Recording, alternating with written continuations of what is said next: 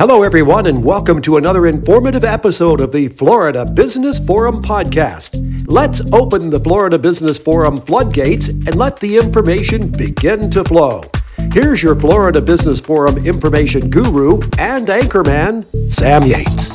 Today, I am fortunate enough to be going heart to heart with Juan Gallo. And uh, Juan is a, a, very special person uh, because we are at the headquarters with that heart to heart mentioned a moment ago for Heart to Heart South Florida Outreach.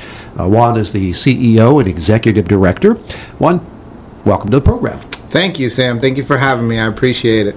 I want to know a little bit about you. I think as uh, any time that uh, the Great American Senior Show goes on the road, building that relationship with our audiences is very, very important. Tell us about yourself. Yeah, absolutely. Um, you know, just to give a, a, brief recap on my past, was born in South America, Colombia. Uh, grew up here in Florida since the age of five, and I lived in the Tri County area, so Miami Dade, Broward, and Palm Beach County. Um, I have a master's degree in counseling and psychology, and I am an ordained minister. Um, however, I've mostly worked in the secular world or just the corporate world and been in the medical field for about 15 years. Uh, before Heart to Heart, I uh, ran Medicaid state programs for the state of Florida and North Carolina, um, and and worked with you know uh, what we call self-directed company out of Michigan, fifth largest FEA uh, out of Michigan. And for the last three years, I've been here at Heart to Heart Outreach in South Florida. And I found out about Heart to Heart through the Elder Services Resource Network. I'm very fortunate to uh, be a member of their board of directors. And uh, as I think we were looking at, at an application perhaps from uh, your organization. And awesome. the more I read, the more I investigated, and the more I said, wow these people are making a big difference. Well, thank so you. I reached out right away. Tell us about Heart to Heart. Yeah, Heart to Heart was founded 12 years ago by a gentleman named Sean Steepleton. He's one of the trustees of uh, the Stacy Foundation, which is a uh, very well known philanthropic family here uh, in Fort Lauderdale. Um, but Sean played college football, and in one of his summers back home, he interned at a Ralph Marinson ALF, which which is a, a local owner of an assisted living facility here. And so the way Sean would tell the story is that he was surprised, right, that when he left, that so many of the seniors were some were crying to see him go back, you know, and uh, it really kind of stuck with him the whole experience. So when he when he graduated college, he said, you know, what's a good business for me to get into? In South Florida, having such a high senior population, he thought about seniors. But soon after that, business plan became more of a passion and became more of a philanthropic. And so we've been around for 12 years. And we have what we call a uh, social emotional model of care. And CARE is our acronym uh, for how we serve, which I'm sure you know we'll get into uh, more later. But that's that's the brief history and indeed, we are going to get into what that care means, and, and it is an acronym, and uh, folks can uh, be sort of guessing as we build up to it. But uh, the story you were just telling uh, was a people story, Absolutely. and the more that I find out about Heart to Heart, I find that people capitalized, underlined, double scored is what it's all about. Absolutely. Yeah, we actually have what we call in our motto of care is is that we although we serve so many seniors every year you know for example last year we served about 2400 seniors uh, our most important number is one. Uh, so that individual person that individual relationship from volunteer to person um, so there really is kind of that person-centered focus and it is about people. With that thought uh, and, and i can do the statistics, and I, I, think our audience is very familiar because I talk about it all the time. Ten thousand people become senior citizens a day. A day, yeah. A day, and and that's some staggering numbers if you think about uh, having 60 million plus senior citizens here mm-hmm. in America.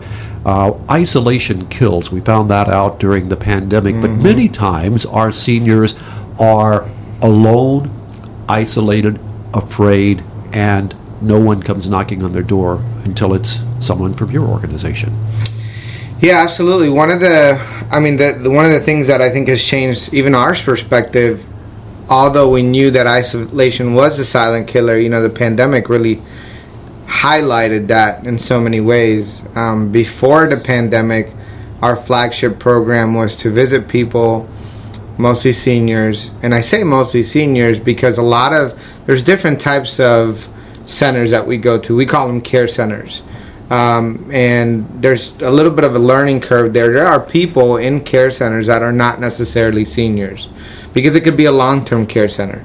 Um, but the statistic that we use the most is that anywhere between 60 to 65 percent of a person, of people who live in a nursing home or, or a care center of sorts, will never receive a visitor from a friend or a loved one ever again once they're placed in, in, in one of these facilities. And we don't like to use the word institutionalize, but uh, I have people ask me, why are the doors locked? Why are they locked in? Hmm. And there, there are reasons for that. I mean, it could be a, a, memory care facility where you don't want someone wandering away. But uh, in, in many cases, uh, your statistics point to a, a very uh, troubling thing that they are alone. And w- w- without yeah. someone like your organization, uh, they continue to be alone.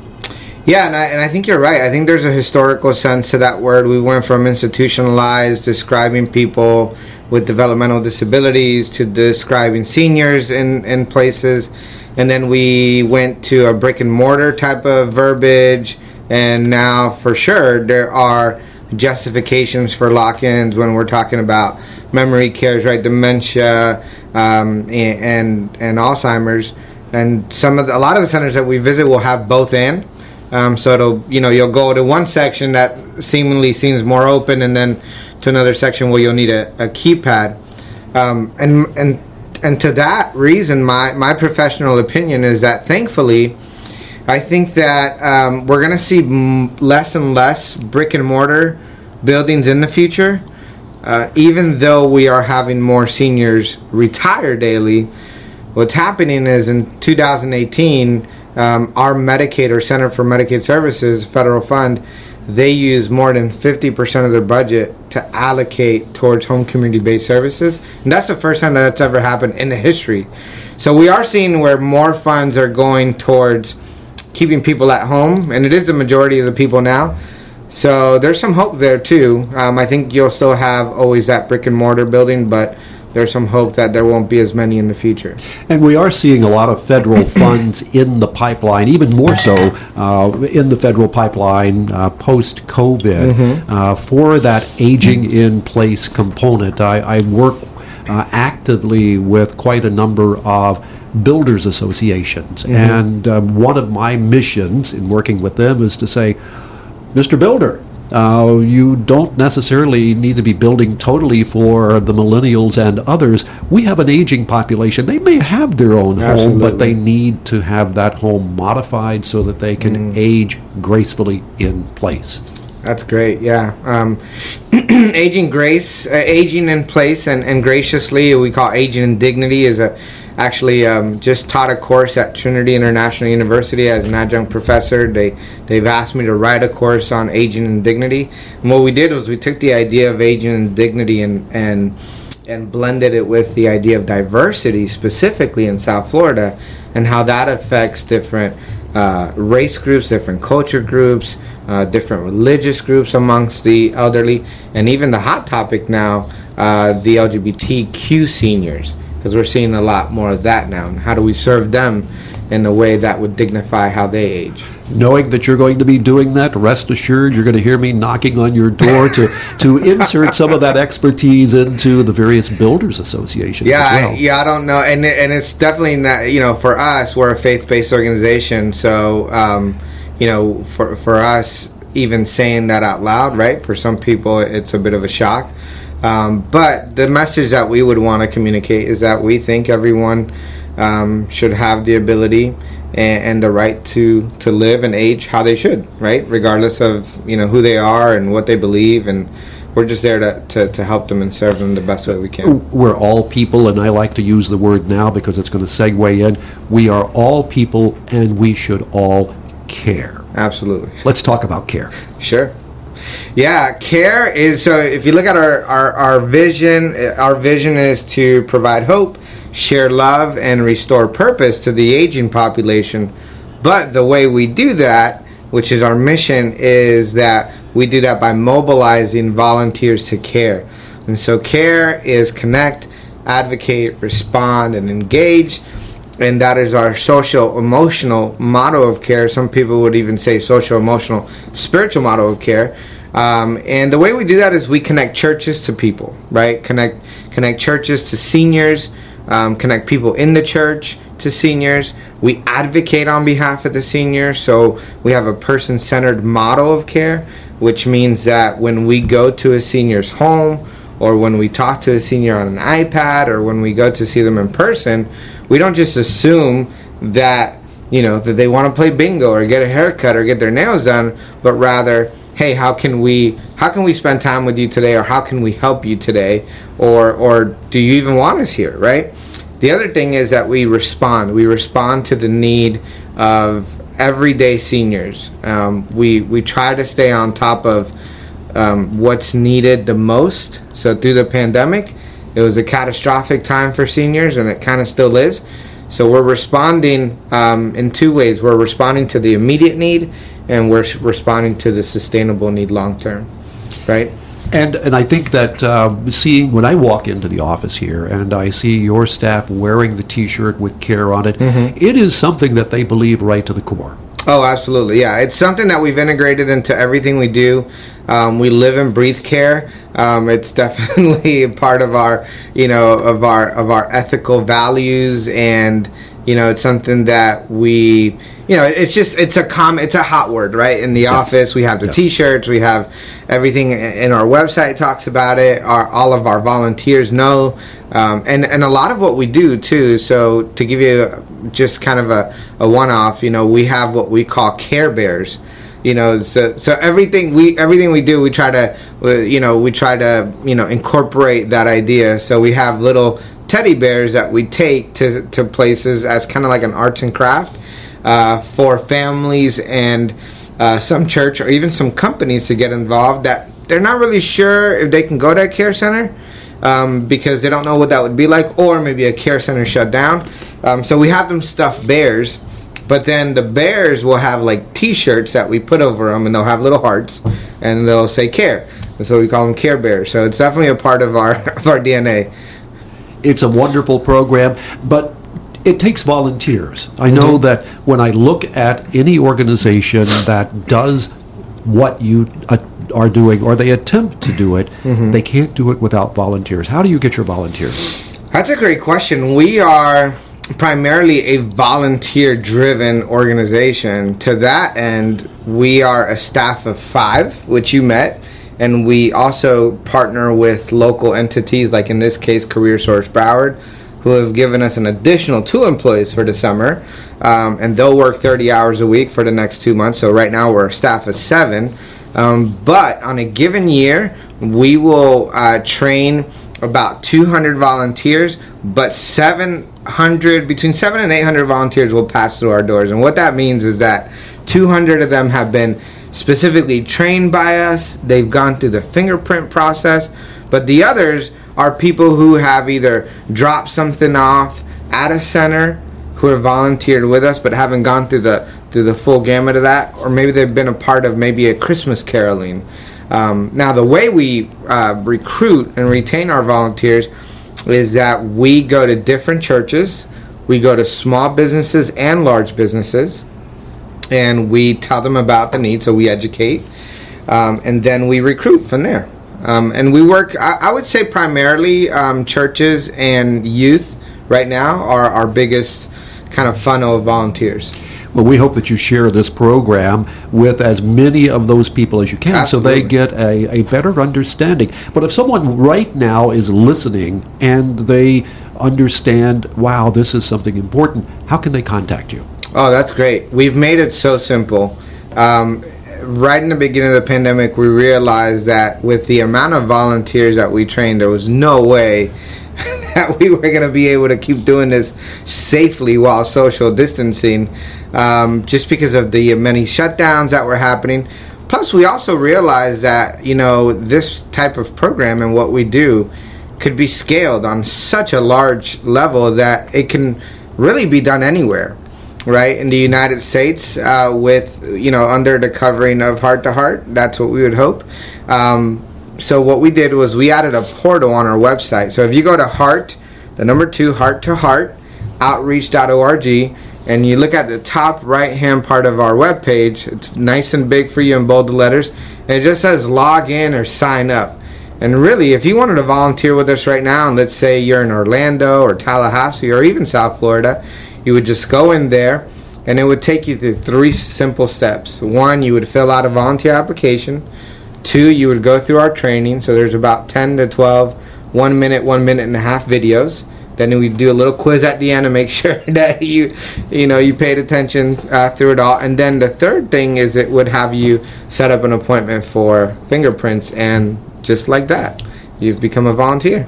Amazing. So if you're listening right now, please go to the website heart to heart outreach.org and upper right hand corner log in if you're a member but more importantly sign up yeah. to become a volunteer Sign and uh, and the, then the outreach can be multiplied and and all of those that do it you become literally an ambassador to our it. seniors and others who need care because there are others out there.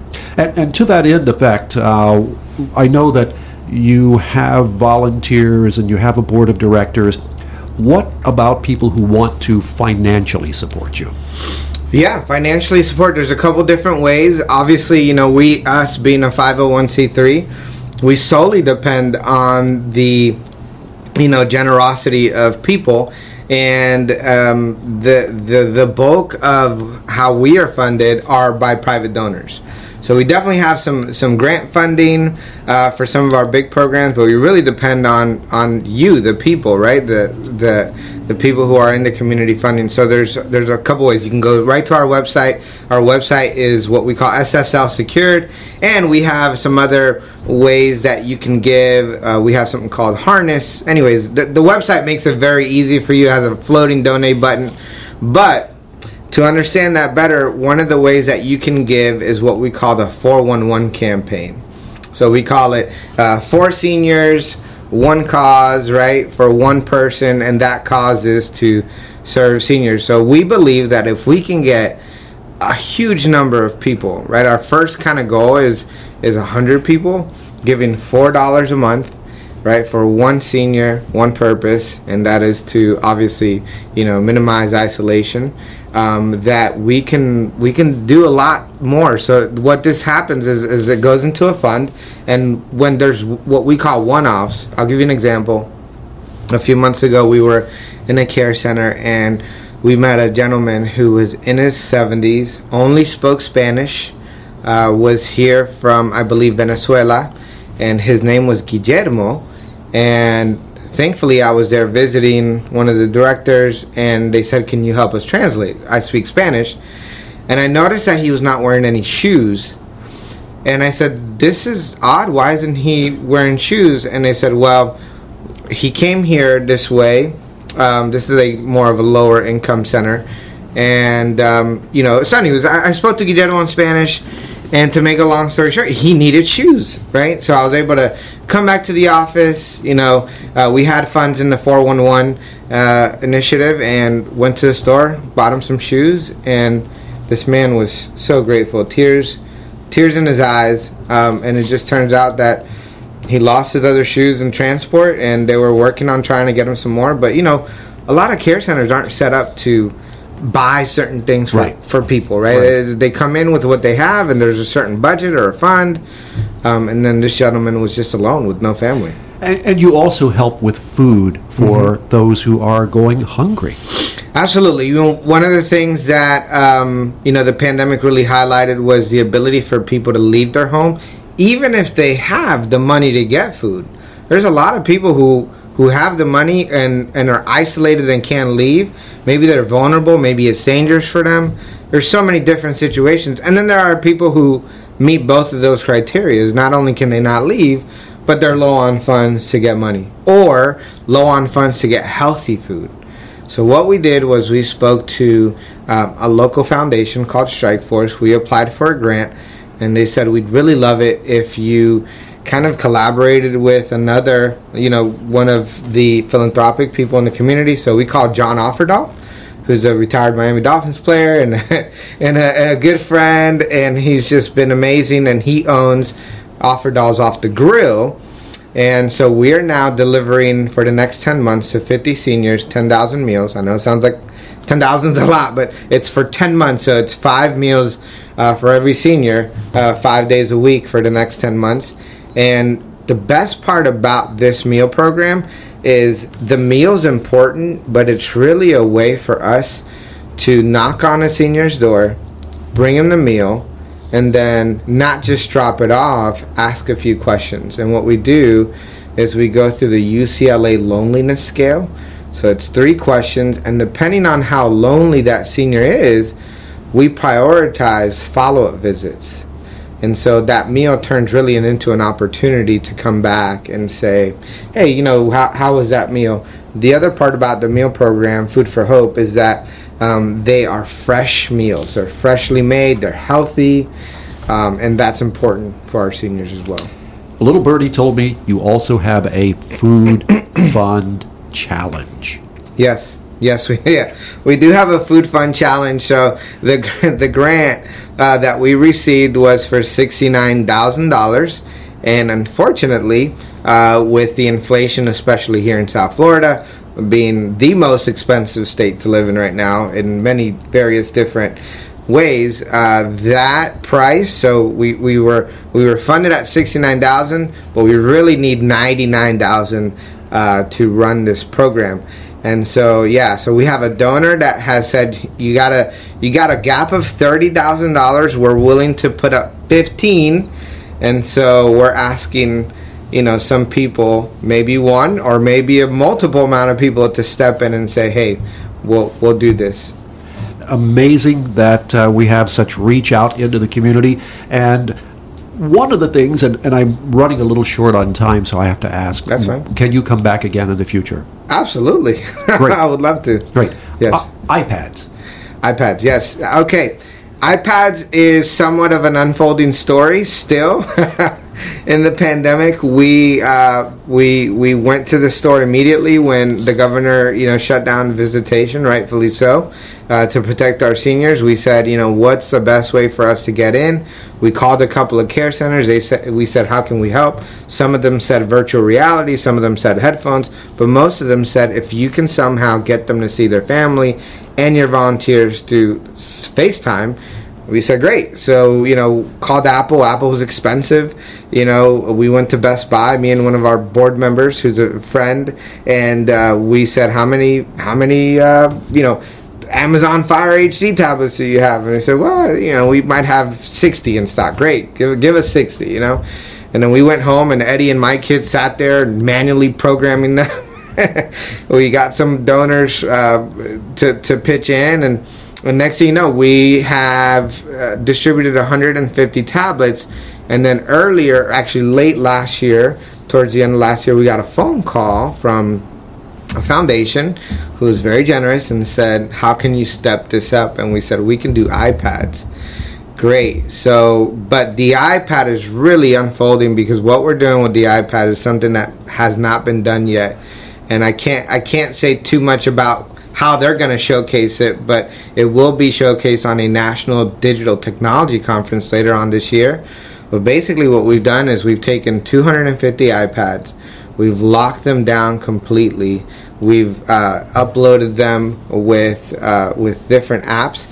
But the coolest part about it is is that we've worked with two other companies called BFA and Jamf um, and Apple, and we've bypassed the Zoom protocol on the back end of Zoom so that a senior, all they need to do is know a phone number or an email, which most of them do, And if you have the Zoom app on your phone, they can call you directly. And what will happen is you'll get a text message or an email that says, a senior's waiting to talk to you. Connect now.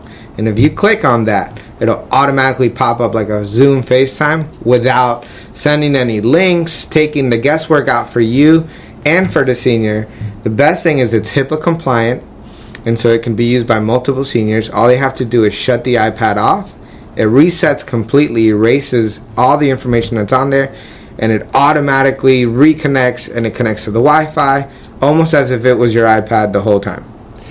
I have an idea. I'm not going to share it with our audience. I'll share it with you offline Mm-hmm. uh, because I know that uh, what you're talking about also has some components that we will not share now. But uh, I'll share some a thought with you if you will share with me when it is opportunity to do so more details of that. Absolutely, yeah. And for us, the, you know, the details are, are very forthcoming. Yep. Um, but for the technology company, Yes. they actually said to us that they tried doing this some time back in Georgia through another organization and didn't quite launch.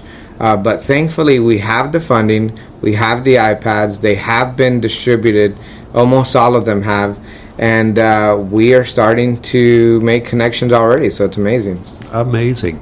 Well, I mentioned that uh, we were running tight on time. One more uh, opportunity for people to reach out and make Absolutely. contact with you. How can they do that? Yeah, they can call the office directly, uh, 954 315 2218. They can go right to our website and communicate with us through there by filling out uh, a form, or they can just write us an email at info at heart to the number two heart to heart outreach.org. Juan Gallo, CEO, Executive Director, Heart to Heart Outreach.org, and we urge everyone to reach out and touch base with you and become part of this amazing, amazing uh, program that is making a difference in the senior community. Do that today. Thank you for being here with us. Thank you, Sam. We appreciate it. And we look forward to having Juan back in the future. In the meantime, until our next episode, I'm Sam Yates, and that's the way our program ends. Thank you.